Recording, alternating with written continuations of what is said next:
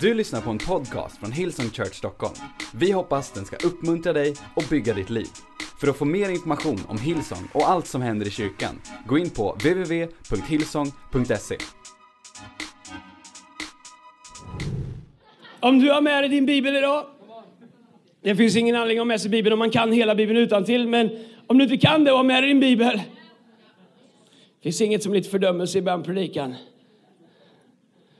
Um, så kan du slå upp den till psalm 34, vers 2. Um, ehm, om du har ett tema för dagens predikan så, så heter den Vart har du slagit upp ditt tält? Det är ju campingsäsong för alla oss som hatar att campa. Så är det den här tiden på året när folk får för sig att alldeles för många människor ska samsas på alldeles för litet utrymme. Faktum är att jag och min far som är här och, och min bror, vi, vi åkte inlandsbanan en gång. Två veckor Mm, i, i ett eh, litet tält, eh, tre personer och en schäferhund. Hatar att tälta sen dess. Det är inget fel på det, men eh, tält är inte min grej. Alltså.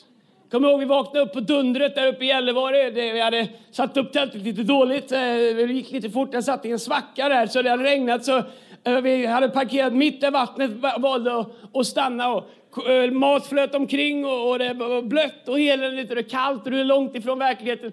Jag bara tänker, det här med att campa, alltså, det kan ju inte vara en Guds idé. Eh, eh, att man ska bo där. Man känner att åtminstone en säng, åtminstone en varm dusch. Lite aircondition. Eh, gångavstånd där man kan köpa en vettig kopp kaffe. Eller hur? Menar, om, du, om, du, om du är sån så att du gillar att campa, det finns ingen fördömelse för dig. Det är bara att vi, vi förstår dig inte. Det är mer så. Mer så. Du får gärna campa. Eh, eh, men du behöver inte prata så mycket om det, för vi fattar inte vad du menar.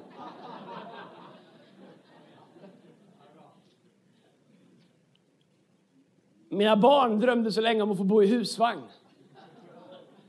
Att vi skulle åka på husvagnssemester. Jag sa det kommer aldrig att ske. Men så löste vi det att de fick sova i en husvagn utanför huset. Där, vi, eh, där min mamma bor. På gatan precis utanför. Parkeringsplatsen fick de bo i husvagn en natt. Så att de hade upplevt hur det är att vara i husvagn. Men ändå liksom under kontrollerade omständigheter. I närheten till en riktig säng och en riktig dusch. Okej, vi struntar i det. Jag, jag biktar mig själv. Psalm 34, vers 2. Vart har du slagit upp ditt tält? Alright, om jag kan få en, en klocka som funkar här så, så jag vet länge predikan, annars så kör jag tills Jesus kommer eller jag är klar. Eller till ni går. Vers 2. Jag vill alltid prisa Herren. Hans lov ska ständigt vara i min mun. Det är ett stort citat att säga. Därför att det finns tider och stunder i vårt liv när det absolut inte är en känsla utan det är ett beslut som vi har fattat baserat på vem vi vet att Gud är. Inte beroende på hur våra omständigheter ser ut. David är det som säger det här. Han hade sin beskärda del av livets olika säsonger.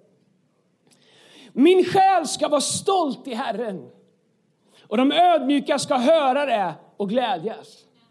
Lova Herren med mig. Låt oss upphöja hans namn tillsammans. Det är det som är så underbart med kyrkan. Att Gud kallar oss att komma tillsammans och upphöja hans namn. Man kan säga, men jag lyssnar på podcasten. Det är jättebra. Vet du att vi har ungefär 100 000 som lyssnar på vår podcast regelbundet?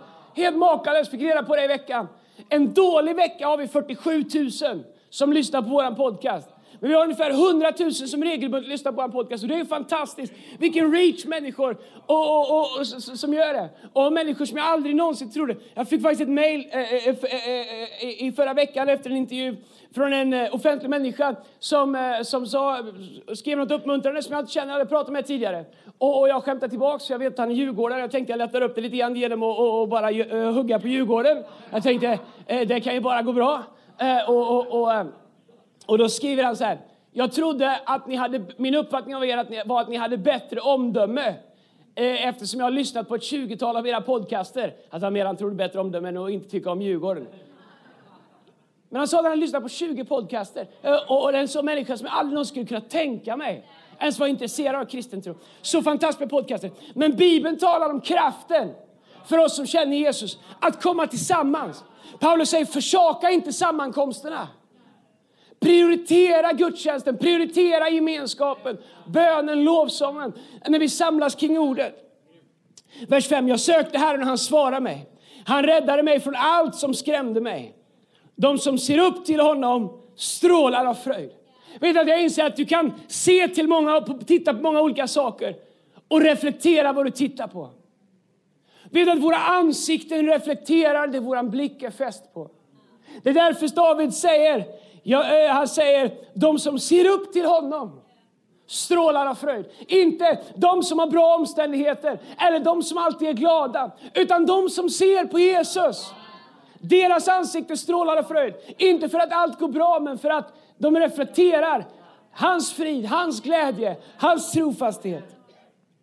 Deras ansikten behöver inte rodna av skam. Jag älskar det. Om du har en blick fäst på Jesus så kommer Gud alltid se till att ditt ansikte inte behöver rodna av skam på grund av det. Här är en plågad som ropade och Herren hörde honom och frälste honom ur all hans nöd. Herrens ängel vakar runt om som vördar honom och han befriar dem. Smaka och se att Herren är god. Salig, det betyder lycklig, är den som flyr till honom. Psalm 34, vilket underbart bibelställe det Men lyssna här vad det står i, i den engelska översättningen, samma ställe, vers 3. Det finns ett ord som jag älskar, de använder ett engelskt ord där det står Oh, magnify the Lord with me and let us exalt his name together. Älskar det ordet, magnify the Lord. Det finns inget riktigt ord som är detsamma. Men vet du vad magnify betyder? Magnify betyder förstora. Ett av de betydelserna som ordet magnify har är att förstora. Det David säger är förstora Gud. Gör Gud stor. Det är det som händer när vi lyfter våran blick. Vet att allihopa av oss, vi lever våra liv med ett förstoringsglas. Och vi väljer vad vi sätter glaset till. Och det vi sätter vårt förstoringsglas på kommer förstoras i våra liv och det kommer dominera våra liv. Det är därför David säger Magnify the Lord. Han säger förstora Gud, låt Gud bli stor i ditt liv. Älskare, magnify the Lord. Vad har du förstorat i ditt liv som har fått blivit så stort att det nu är oproportionerligt stort i förhållande till sin verklighet? En del av oss vi kanske förstorar vårt förflutna. Vi ser på vårt förflutna med ett förstoringsglas och det verkar gigantiskt. Vi säger Gud, du kan aldrig rädda mig från det. Och Gud säger det är klart jag kan. Men problemet är att du ser på ditt förflutna genom ett förstoringsglas så du har låtit det bli mycket större. Ni vet när man på amerikanska bilar så står det eh, på, på den högra backspegeln Objects in the rear view mirror may appear larger than they, they, they are. Någonting så att de säger att de kan verka större än vad de är. För högra spegeln på amerikanska bilar har ett förstoringsglas i sig som är mycket starkare. Så är det i våra liv. Du kan se på ditt utmaning i ditt äktenskap genom ett förstoringsglas och allt du ser är ett förstorat problem och du missar allting som är bra. Du missar 99 saker som är bra. Och du ser en sak som inte är bra och du sätter ditt förstoringsglas på det och låter det dominera allting. Du kan se på en sak i hur du ser ut. En detalj när du står i spegeln och du sätter ditt förstoringsglas på det och du missar allt som är vackert, allt som är underbart, allt som alla andra ser. För allt du ser är bara en sak som du har satt ditt förstoringsglas på.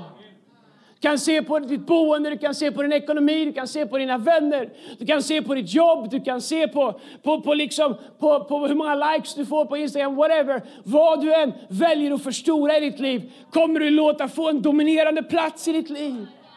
En del av oss vi sätter vårt förstoringsglas på andra människors välsignelser. Så förstorar vi dem och så jämför vi dem med våra egna och säger att det jag har det är ingenting. David han säger, förlåt, med Fiboset, en man i Gamla Testamentet, avkomma till Jonatan. Han säger, vem är väl jag? Jag är som en död hund. Men vet att predikaren säger att, att en levande hund är bättre än ett dött lejon. Och vi kan titta på det jag har och säga, vad är väl det jag har? Det är som en hund. Och det alla andra har det som ett stort lejon. Problemet är att deras, det de har är inte så stort, det är bara att du har satt ditt förstoringsglas på dem. Och du låter det förminska ditt eget liv. Magnify the Lord with me and let us exalt his name together. Det är det som är kraften med att komma tillsammans. Vi får hjälp att tillsammans få rätt perspektiv och förstora det som är viktigt. Vi får hjälp att låta saker och ting i våra liv få proportioner därför att vi låter Gud få den plats som han ska ha. Och när Gud får sin plats som han ska ha så hamnar allt annat rätt i våra liv. Vad väljer du att förstora i ditt liv? Dina utmaningar, din brist eller Gud? Det du förstorar avgör vad du ser. Kommer du ihåg pastor Brian Huser? Han berättade en gång han, var i Afrika första gången på missionsuppdrag där och han såg elefanter och han skulle ta en bild på elefanter. Och det var på den tiden när det inte fanns eh, så här, mobilkameror där man såg sig själv när man tog selfies. Utan det var på den tiden som man hade, det var så roligt, eh, eh, vi var på semester och vi fick av våra vänner e, en sån här, e, en slags engångskamera, en sån här engångspolaroidkamera som man måste sätta i film i för att det ska bli bilder. Och jag skulle förklara för mina barn att man måste sätta i något som heter film. Man kunde bara inte fatta, det. vad, vad, sätta i, vad kommer bilder, varför ska man hålla på, vad är det, kan man inte, kan man inte radika, kan man inte, finns det inga filter, finns det, nej man sätter i här, sen tar man massa kort, sen får man se hur det blir sen. Det vet man inte. Normalt sett så har ett par stycken bilder gått av i fickan och, och några stycken blev dåliga. Men en eller två av 35 kan vara någonting att ha. Det vet man inte förrän man har lämnat in det och hämtat ut det. Många kommer ihåg hur det var när man tog riktiga bilder. Och Brian var i Afrika och han skulle ta en bild på elefanterna med sig själv. Så, så, han tog kameran, vände på den och höll den så här och tog en bild. Jätteglad, skulle visa barnen elefanterna när han kom hem. Tog en bild och när han fick tillbaka den framkallade rullen så allt som fanns i bilden var, var ett stort, stort ansikte med stora näsborrar på hela bilden och inga elefanter syntes i bakgrunden. Därför att han hade på den högsta förstoringen på zoomen så han hade zoomat in sin, sitt eget ansikte och det var allt som fanns där. Så är det i livet med oss när vi väljer att förstora fel saker så, så är det som att allt annat som finns får inte plats i bilden. Allt annat som finns runt omkring oss syns inte där vi tittar. Därför vi tar upp hela ytan med det som vi har valt att zooma in på. Det vi förstorar avgör vad vi ser. Inte vad som finns, men vad vi ser. Det vi förstorar dominerar vår respons. Det vi väljer att låta bli stort avgör vad vi responderar på. Så ofta så är vår respons, vi kan säga, men det här känns bra för mig. Men det är inte alltid en fråga vad som känns bra, utan det är en fråga om, är, är det sant det du responderar på? Är det proportionerligt det du responderar på?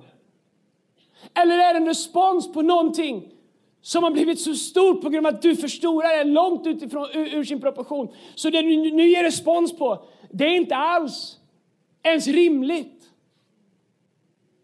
En del av oss, vi har byggt våra liv som en respons på någonting som inte är sant utan som är stort uppförstorat i våra liv. Kanske någonting vi har drabbats av. Och istället för att gå vidare så har du låtit växa och växa och växa och växa och växa. Och nu är din respons till livet det är att du har låtit det bli så stort så du lyssnar genom filter. Du ser genom filter. Du har lagt det här stora, det här har vuxit till ett monster som har fått bli ett filter. Så allt du ser är genom någonting som är skevt, det är inte sant. Du har bara låtit det bli så förstorat. Så det vi förstorar, det dominerar vår respons till allt i livet. Det vi förstorar, det dominerar vår tro. Jag älskar Gud när han går till Abraham. Abraham han börjar tappa tron lite grann. Och Gud säger okej, okay, vi måste hjälpa dig att fokusera förstora din tro. Så Gud säger till Abraham, Abraham, gå ut och räkna stjärnorna. Vad är det Abraham gör? Han väljer att börja förstora Guds storhet. Han väljer att börja lyfta sitt förstoringsglas. Det hade han, men han, han, ni förstår, mig. han börjar förstora Gud. Han börjar räkna stjärnor säger, Gud jag kan inte räkna stjärnor. Gud säger, jag vet att du inte kan det. För det är jag som har skapat dem. Men om jag har makt att skapa alla de här stjärnorna och dessutom har Gud gett namn till dem allihopa. Och jag är inte ens säker på att det är han som har kommit på Pluto. Pluto finns för inte ens längre. Finns det längre? Var någon som sa att den har försvunnit? Nej, kanske finns. Ah, man skulle varit med lite mer. Skolan kanske. Alla planeter finns kvar va? Det var någon som hade försvunnit. Man har hittat en ny, så var det! Det var hittat en ny. Den har Gud vetat om hela tiden. Så Gud tar Abraham och säger räkna stjärnorna. Vad är det han gör? Abraham är fokuserad på att han inte kommer få barn. Han har förstorat sin barnlöshet. Han har förstorat sin egen förmåga att inte kunna reproducera. Så Gud säger okej, okay, du, du, du har låtit det här växa till någonting som du dominerar din tro. Vi behöver ändra det. Så han ändrade Abrahams fokus till att räkna stjärnorna, till att räkna sandkornen. Han börjar fokusera och börjar förstora Guds storhet, Guds allmakt, Guds förmåga. Helt plötsligt så får han tillbaka sin tro. Och istället för den responsen som han har innan, det kommer aldrig att gå. Så när han har räknat stjärnorna säger han, åh Gud, du är stor. Det vi förstorar i våra liv kommer dominera det vi tror och det vi vågar be Gud om. Det vi förstorar kommer dominera vår bekännelse. Vår bekännelse är dominerad av det som vi förstorar i våra liv. Eh, Elias säger, vi kan inte bara hålla på och bekänna att Gud hit och Gud dit. Varför kan man inte det? Guds ord säger att det är så. Ja, men Guds ord, man kan inte bara... Man måste vara lite vanlig också, med lite sunt förnuft. Well, vanligt och lite vår egen förmåga som människor att leda den här världen själva har skapat den värld vi nu har. Det säger med Andreas, så kan det finnas en god Gud när världen ser ut som det gör. Den här världen är inte ett resultat av Guds allmakt eller Guds karaktär. Den här världen är ett resultat av att vi människor valde att sätta oss i förarsätet. Det här har vi skapat. Det här krigen har vi skapat. Girigheten som suger ut nationer så att hela länder dör i svält. För att några få män och kanske kvinnor ska få diamanter, olja och stolthet och annat. Det är vi som har gjort det. Att fokusera på vad Guds ord säger, det är inte naivt. Tvärtom så är det räddningen för mänsklighetens framtid. Men det som är vår bekännelse kommer, för det vi förstorar kommer dominera vår bekännelse. Det är därför det är så viktigt att vi, att vi lever i Guds ord. Det är därför det är så viktigt att vi läser Guds ord. Det är därför jag är så glad över att det är så många som går evening college. Därför att utan eh, Guds ord så är, är, står vi, vi står helt liksom värnlösa. Vi står liksom o, i oproportionerlig, liksom, det, livet blir oproportionerligt när du inte förstår Guds ord.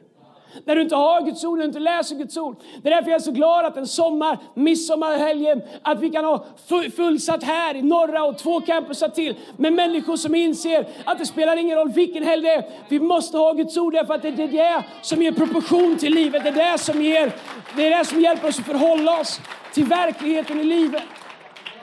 Utan Guds ord så börjar andra delar växa och börjar dominera och vi börjar fokusera på andra saker. Och helt plötsligt inser jag att min bekännelse kommer utifrån det som jag låter dominera mitt liv. Men när Guds ord får dominera mitt liv så blir min bekännelse utifrån Guds ord. Jag älskar, jag säger det ibland, jag säger det så cheesy, I don't care.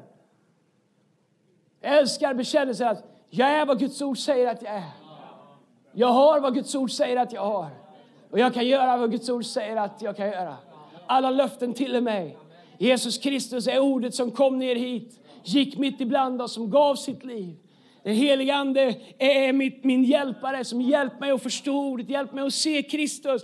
Allting i den här boken tillhör mig. Allt i Guds rike tillhör oss. Allt är tillgängligt för dem som tror. älskar Guds ord.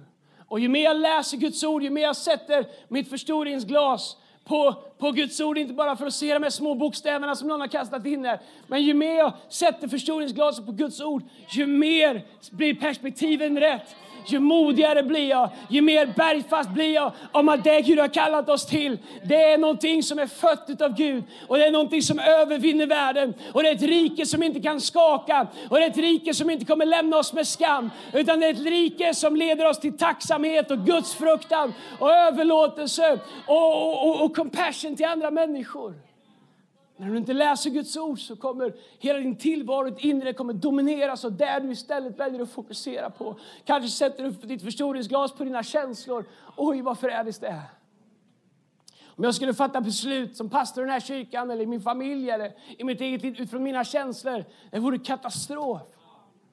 Jag känner inte ens alltid för att predika, jag känner inte alltid för att, för att göra det ena, jag känner inte alltid för att göra det andra, jag känner inte alltid för att göra det. Men du vet, det är inte det jag känner som är det viktigaste. Det är vad Guds ord säger är det viktigaste. Det är vad han har kallat mig till som är det viktigaste. Det är vad han har lovat mig som är det viktigaste. Och varje gång jag sätter mitt förstoringsglas på hur stor Gud är, varje gång jag sett mitt förstoringsglas på vad hans ord har sagt, varje gång jag sett mitt förstoringsglas på mina bröder och systrar runt omkring som han har kallat mig till att leva i gemenskap med, så inser jag att han är den han säger att han är och mina perspektiv hittar sin plats. Och jag inser att större är han som bor i oss än allt som kan vara emot oss. I Jesu Kristi Nazarens namn. Det du väljer att, förstora kommer att dominera din tillvaro. Välj att förstora, välj att magnify Gud. Det är David gör. Han väljer att förstora Gud. Oh, magnify the Lord with me, säger han. Magnify the Lord with me and let us exalt his name together. Vet du, det enda som är kraftfullare än när en person väljer att magnify, väljer att förstora Gud, det är när vi gör det tillsammans. Och David säger, oh, magnify the Lord with me. Come, let us together magnify the Lord. Och han säger, and let us exalt his name together. Låt oss lyfta upp hans namn tillsammans. Det finns en kraft när människor tillsammans kommer in i. Har vi borde dela ut förstoringsglas här på söndagar. Vad, vad är det vi gör när vi lyfter våra händer? Vi skiftar vårt fokus till Gud. Vi säger, här nere kan det vara kaos, men jag lyfter min blick. Jag, jag sätter mitt förstoringsglas på dig Gud. Kom och bli stor. Kom och vara magnified. We magnify you Lord. Jag älskar det ordet, jag älskar att be det. Jag använder ordet jättemycket i min egen bön. We magnify you Lord. We magnify you Jesus. Och du kan be den helige Ande, du kan be magnify your name, magnify your kingdom, magnify your grace, magnify your love. Och så kan du bara börja tala och förstå, och så bara växer din uppenbarelse, din bild av vem Gud är. Och helt plötsligt när du tittar på dina problem så är de små jämfört med hur stor Gud har fått växa i ditt liv. Och du säger, åh Gud, det där berget, det kommer vi bara tala till så kommer det hoppa upp och kasta sig i havet. Men du förstår, när vi tar vår blick bort ifrån Gud så tar vi vårt förstoringsglas och så tittar vi på vårt problem och det växer och växer och växer och Gud blir mindre och mindre och mindre. Och så kommer vi in och säger, åh den där vita västgöten som håller på att härja på mig att jag måste lovsjunga. Han ser inte hur stora mina problem är. Jag vet att du har problem. Men ingenting skulle hjälpa om jag kom med mitt förstoringsglas och oj, oj, oj. Jag kan känna med dig, jag kan gråta med dig, jag kan be med dig, jag kan sitta med dig. Men det bästa jag kan göra för dig, det är att säga Oh, magnify the Lord with me. Come let us exalt his name together. Come on, låt oss ta, ta ditt förstoringsglas. Come on, rikta om det mot Gud. Come on, se hans makt, se hans kraft. Se, hans, all, se att han är allsmäktig Gud. Att han är mäktig att göra långt mycket mer än du ens vet hur du ska be, hur du ens ska säga eller fråga efter. Att han är den han säger att han är. Hans löften är sanna. De har fått sitt ja och amen. Oh, let us magnify the Lord together. Let us exalt his name together. När du kommer till vår kyrka här i norra, i södra, i city, kan jag bara få säga det som pastor. Det är så viktigt att du är här. Därför att när du är här med ditt förstoringsglas så sker någonting. Gud växer här. Det finns så mycket kristendom som bara är What's in it for me? Jag tar min lilla förstoringsglas och jag går när jag kommer och tycker det är det jag gillar. Förstår, det är något när vi kommer tillsammans. Vi lyfter våra förstoringsglas mot Gud. Vi låter Gud bli stor. Han får trona på vår lovsång. Och I vår lovsång så bygger vi en tron som Gud själv intar sin plats på. Människor som kommer in i våra lokaler söndag efter söndag. Med ett berg fullt av omständigheter. Med förstoringsglas som är så här. På samma sätt som när Brian tog en bild av sig själv och hade fel fokus och fyllde hela bilden själv så är de uppfyllda av alla utmaningar. Men det faktum att du är här, att du valde att inte stanna hemma, att du valde att komma, att du valde att lyfta ditt förstoringsglas. Det hjälper den här atmosfären att bli full av tro. Och det gör att människor som står runt omkring dig, de liksom dras med i att lyfta upp sitt förstoringsglas. Och om de kom så här in till kyrkan, upptagna av alla omöjligheter, så kan de gå ut härifrån så här och säga, jag kom in med upptagen av alla mina omöjligheter, men jag gick härifrån upptagen av Guds storhet och av hans nåd. Du, där du sitter i din stol just nu, har en gudstjänst att göra. Det är därför Paulus säger, försaka inte våra sammankomster. Låt det inte bara vara som ännu ett föreningsmöte eller som om du åker till gymmet eller inte. Nej, när vi kommer tillsammans, säger Bibeln, så har vi alla någonting att bidra med. Mötet pågår inte här uppe. Mötet är det vi gör tillsammans under hans namn och inför hans ansikte. Jag vill verkligen utmana dig och jag vill verkligen be dig från djupt av mitt hjärta.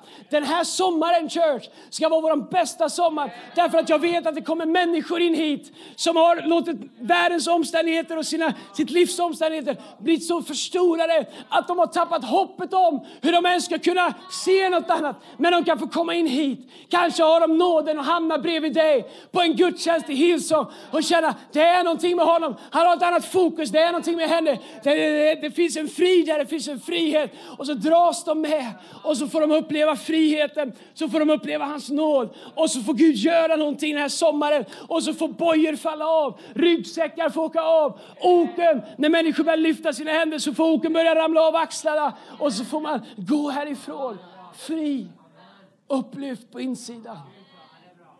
Du har en viktig uppgift, church. Du har en viktig uppgift. Gud behöver dig den här sommaren. Gud behöver dig i höst. Han behöver dig varje söndag. Han behöver dig i din connect-grupp. Oh, när vi kommer till connect-grupperna. Du kan vara en som kommer in i connect-grupperna. Oh, kanske finns det människor som har gått igenom en tuff vecka och de kommer in så här. Och du kan hjälpa till att lyfta upp, tala ord av liv, tala uppmuntran. Vi behöver inte lösa alla människors problem. Du kan bara hjälpa människor att lyfta upp sin blick. Tala liv, tala hopp. Berätta om den Gud du ser i ditt förstoringsglas. Och säg, oh, let us magnify the Lord. Jag hör vad du säger. Oh, jag ber med dig, jag känner med dig, jag vandrar med dig. Men kom nu, let us magnify the Lord together. Det du förstorar kommer dominera ditt liv. Men när du börjar låta Gud bli stor så kommer han börja överskugga dina problem. Han kommer börja överskugga dina omöjligheter och dina omständigheter. Jag älskar Mose. Eh, eh, ni kan prata med varandra i tio sekunder, jag ska bara dricka vatten. Jag vet att det är kyrkan, här säger vi inget. Eh, Mose, I andra Mosebok kapitel 4. Lyssna här. När du börjar göra Gud större i ditt liv så kommer den Gud har skapat dig till att vara kommer börja göra anspråk på den som du har blivit. Jag säger det igen, jag vill att du ska höra vad jag sa. När du börjar låta Gud bli stor i ditt liv så kommer den som Gud har skapat dig till kommer börja göra anspråk på den som du har blivit. Kommer börja säga till den du har blivit, hej! Det där var inte vad som var tänkt. Det kommer börja liksom göra demands, kommer börja an, göra anspråk, kommer börja dra dig och säga, hej, det finns större planer för dig. Det finns liksom en, en skapelse som Gud har gjort som kommer börja göra anspråk på ditt liv som kommer börja vilja dra dig ur mediokert, kommer börja dra dig ur ljummet, kommer börja dra dig, och om du kanske har nöjt dig med mindre än vad Gud hade för dig. När du börjar göra Gud större så kommer Guds plan i ditt liv kommer börja göra anspråk på den som du har blivit. Kolla här med Mose. Andra Mosebok eh, kapitel 4, vers 10. Gud har precis talat till Mose i en brinnande buske. Det är grymt. Eh, en av de saker jag skulle vilja vara med om, det är en jag älskar eld. Alltså, eh, jag får säga det här så att det inte är något citat rycks ur sitt sammanhang här. Men jag älskar att tända på saker. Finns det något bättre än att få elda upp saker? Det är så fascinerande. När jag växte upp, vi eldade allt som gick, eller kanske mer man skulle, men vi eldade, vi eldade och, och vi eldade, vi eldade gärden, vi tände på så brandkåren fick komma. Vi eldade staket, vi eldade granar, vi tände, och man skulle samla upp gamla julgranar och tända på. Vi blev kanske lite väl kreativa med planterade granar i trädgårdar och annat, men jag älskar när det brinner och få tända på saker. Hälla på riktigt med bensin och så. Om du känner att du kämpar med sånt här liksom, så är inte det kan en bra predika för dig. Men, men varför inte? Det är någonting i människans natur med göra eld. Ah, göra eld. Jag ska grilla med ett gäng grabbar ute i skogen på måndag kväll och jag har tagit på mig att göra elden och gr sköta grillningen. Jag ska, det är ingen så här kol och grejer. Vi ska, ska grilla riktiga, vi ska tända eld på riktiga saker. Och sen så har ni varit med när man tänder, jag vet att men jag måste säga det. Har ni varit med när du börjar göra eld? Och du har liksom lagt på allt du har. När du börjar leta efter saker att elda som du kanske inte hade tänkt från början. Men det här, det här kanske brinner. Eller, det här kanske, oj vad det ryker. Undrar om man fick elda det. PVC, nej. Och, och sen så bildäck och sen så du vet så här, man var alltid slutet, man var allt man får tag i. Är det någon mer? Och så bara, man bara slänger på allt. Nej, okay. Hej och välkommen till Miljöpartiets årsstämma. Här eldar vi ingenting. Okay. Vi stryker det ur... Eh... Hey, hey, hey, för övrigt så har vi inga politiska preferenser i vår kyrka. Ta med det citatet också nästa gång.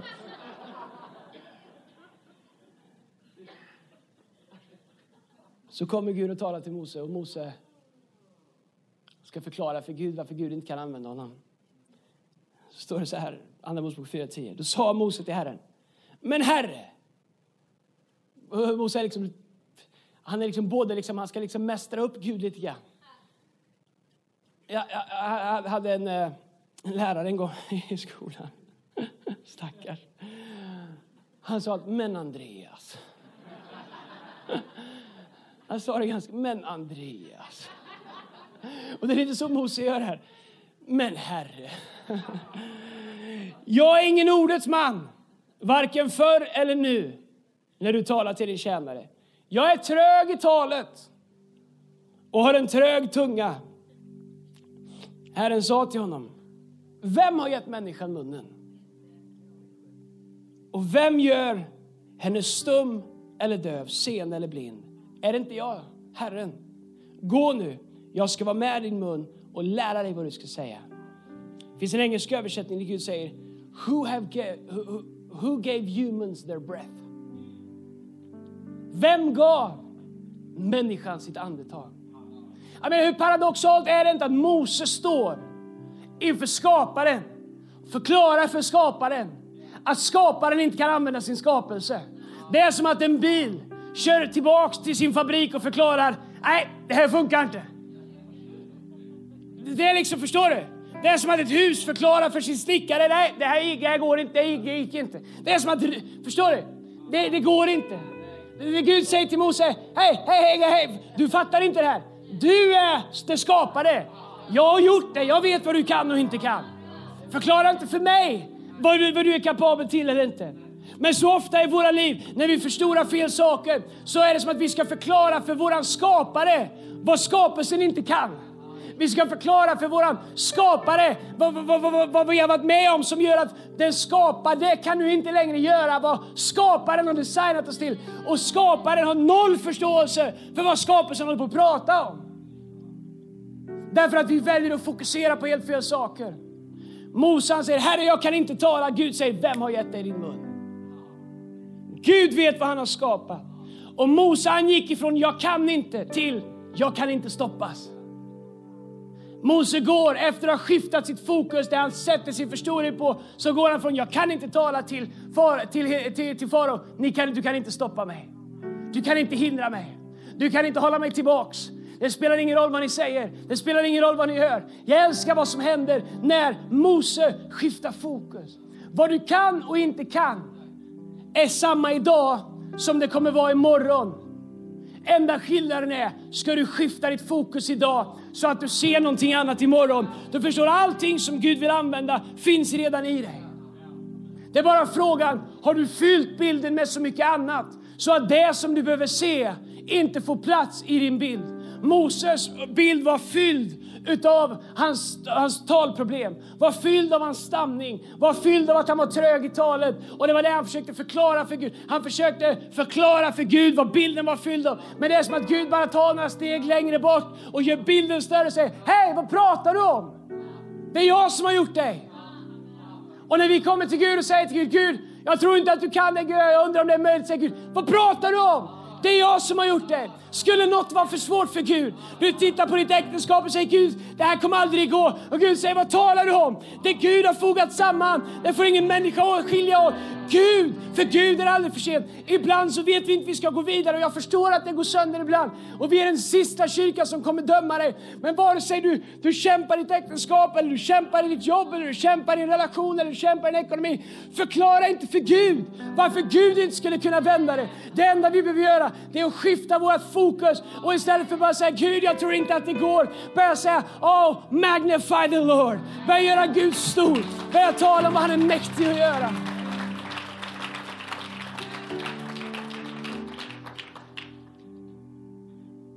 Vem är du att säga att Gud inte kan använda det han har skapat?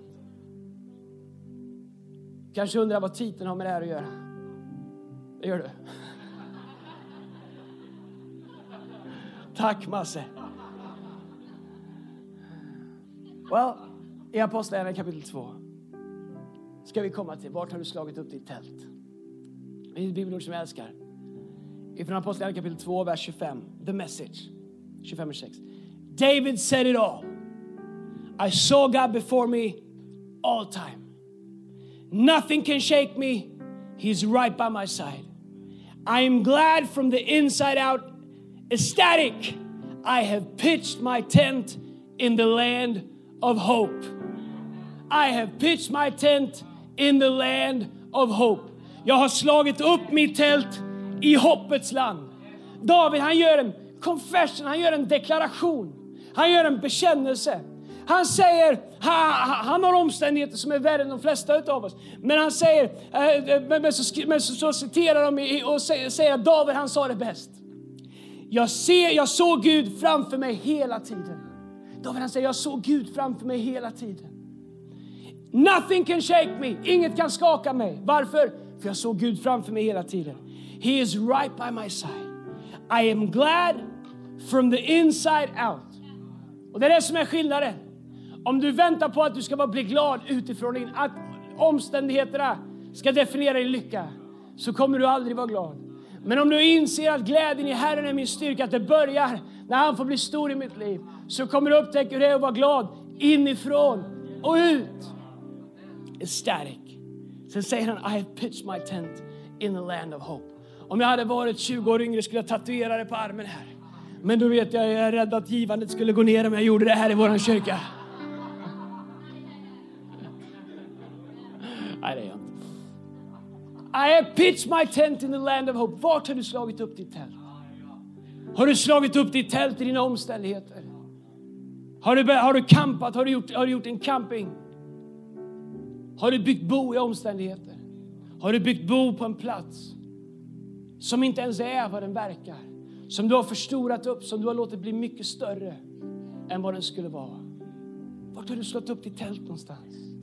Kanske har du slått upp ditt tält och stannat vid ett uteblivet bönesvar. Kanske bad du, du fick inte det du bad om. Och du har skiftat ditt fokus från han du bad till, till där du nu är. Och du har slått upp ditt tält där. Du har stannat kvar där. Du har tappat blicken på Gud. Jag fattar att det kan gå så. Min bön till dig är att du skulle återlyfta din blick till Gud. Hej, vi kan gå igenom alla möjliga seasons i våra liv. Men slå inte upp ditt tält mellan ett bön och det som du uppfattar som ett uteblivet bönesvar. Därför att han har sagt att han kommer göra allting till sin fullbordan. Och även om vi inte alltid förstår resan så är det sämsta vi kan göra är att slå upp våra tält mitt i det som vi inte förstår. En del har slagit upp tält och, och stannat vid en avundsjuka av vad Gud har gjort i någon annans liv. Du ser vad Gud har gjort i andras liv och nu har du satt ditt förstoringsglas på miraklet som någon annan fick och, och du tycker att det är orättvist och du har slått upp ditt tält där och stannat där och du har tagit bort din blick ifrån Gud. Du är inte längre magnify the Lord utan nu så förstorar du vad andra människor har fått och det gör dig avundsjuk och det gör dig ledsen och det gör dig till slut bitter och du har fastnat i det. En del här, ni har slått upp era tält i fruktan, ni tog ner ert förstoringsglas från Gud och ni börjar titta på det som var så läskigt och ni har låtit det växa och du har fastnat där, du har slagit upp ditt tält i fruktan och du bor i fruktan nu och, och du har låtit det växa och det definierar ditt liv. En del av oss, vi kanske har slått upp våra tält i oförlåtelse. Någon gjorde någonting. Och det har blivit så stort och du har tittat på det så länge, det har växt så stort och du har slått upp ditt tält där och du har stannat kvar där. David säger, I have pitched my tent in the land, tent in the land of hope. Jag har slått upp mitt tält i hoppets land. Vart har du slått upp ditt tält någonstans? Vi behöver inte förneka våra omständigheter. Jag, är inte en sån person, vi är inte en kyrka som säger om vi bara inte låtsas om det så finns det inte. Livet är verkligt ibland. Livet är brutalt ibland. Livet är svårt ibland. Men Gud är en god Gud. Hans nåd är ny varje morgon. Hans trofasthet tar aldrig slut. Men vi kan välja att förstora Gud och göra honom stor. Eller vi kan välja att förstora det vi inte förstår. Vi kan välja att förstora våra omständigheter. Men där du förstorar i ditt liv kommer du ytterst sett att tillbe. Där du förstorar ditt liv kommer du lita på. Där du förstorar ditt liv kommer du låta guida dig och leda dig i livet. Det är därför jag älskar det här bibelordet. David Livingstone, han sa I'd rather be in the heart of Africa in the will of God than on the throne of England out of the will of God. Det Han säger att jag har satt mitt förstoringsglas på det som är viktigt Magnify the Lord. Oh, magnify the Lord with me. And let us exalt his name. Ska vi stå upp tillsammans? Här i norra, i city i södra, kom låt oss stå upp tillsammans. Tack Jesus. Du har lyssnat till en podcast från Hillsong Church Stockholm. Om du vill veta mer om vår kyrka eller om våra söndagsmöten, surfa in på www.hillsong.se.